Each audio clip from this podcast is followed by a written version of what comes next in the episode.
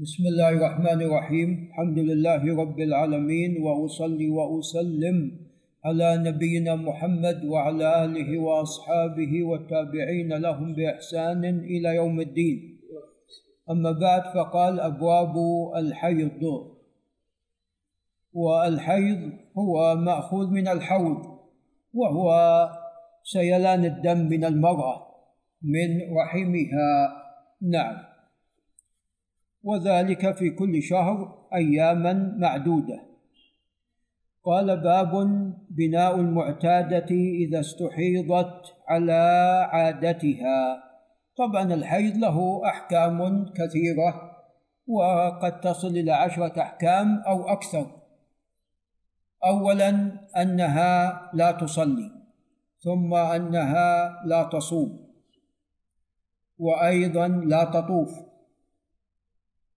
وبالنسبة لقراءة القرآن هذا محل خلاف بين أهل العلم. والراجح أنها تقرأ القرآن ولكن بدون مس بدون مباشرة. نعم.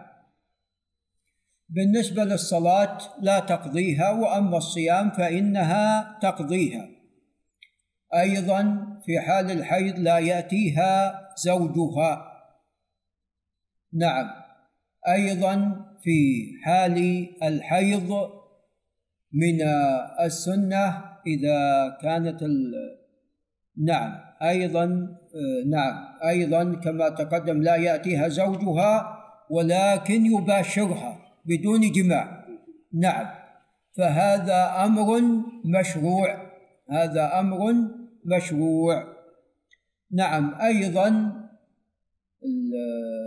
لا يجوز للإنسان إذا أراد أن يطلق أن يطلق امرأته وهي حائض.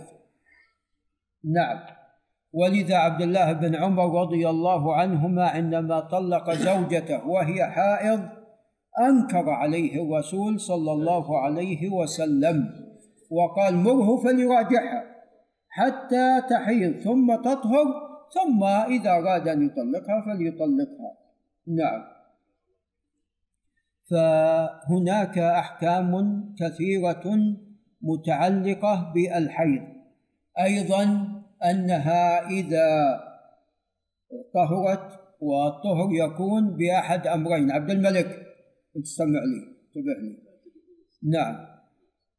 أيضا الطهر يكون بأمرين. الأمر الأول يكون بأحد أمرين. إما انقطاع الدم وإما رؤية القصة البيضاء إما انقطاع الدم وإما رؤية القصة البيضاء. نعم. فإذا طهرت فهنا يجب عليها أن تغتسل. يجب عليها أن تغتسل. نعم لأنها محدثة حدثا أكبر. نعم. ما في عدد أيام. والله هو غالب النساء سبعة أيام. ولكن لو استمر بها ثمانية أيام تسعة أيام فهي حائض. ولو طهرت قبل السبعة أيام يعني في خلال ستة أيام أو خمسة فهي طاهر. إذا رأت القصة البيضاء أو انقطع الدم. نعم. أيضا من أحكام الحيض هذا الدم نجس وبقية الدماء أيضا لكن هذا قد جاء به النص وباقي الدماء تلحق به. هذا محل خلاف بين أهل العلم. محل خلاف بين أهل العلم. بعض أهل العلم قال إذا زادت على خمسة عشر تكون هنا مستحاضة لأنه لا شك الحيض له وقت. نعم له مدة. نعم. فإذا استمر الدم وتتابع معها فتكون هنا مستحاضة. يعني مثلا يكون عندها عرق إيه هذا طبعا عرق نعم.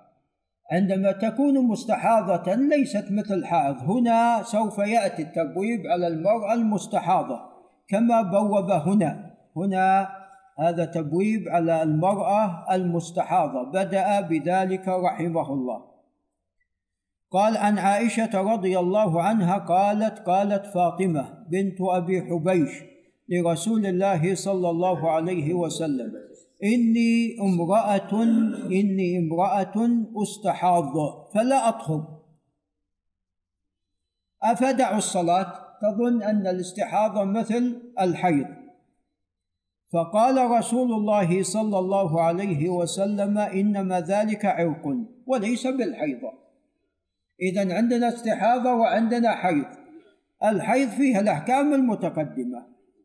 وأما المستحاضة لا يلزمها شيء من الأحكام السابقة.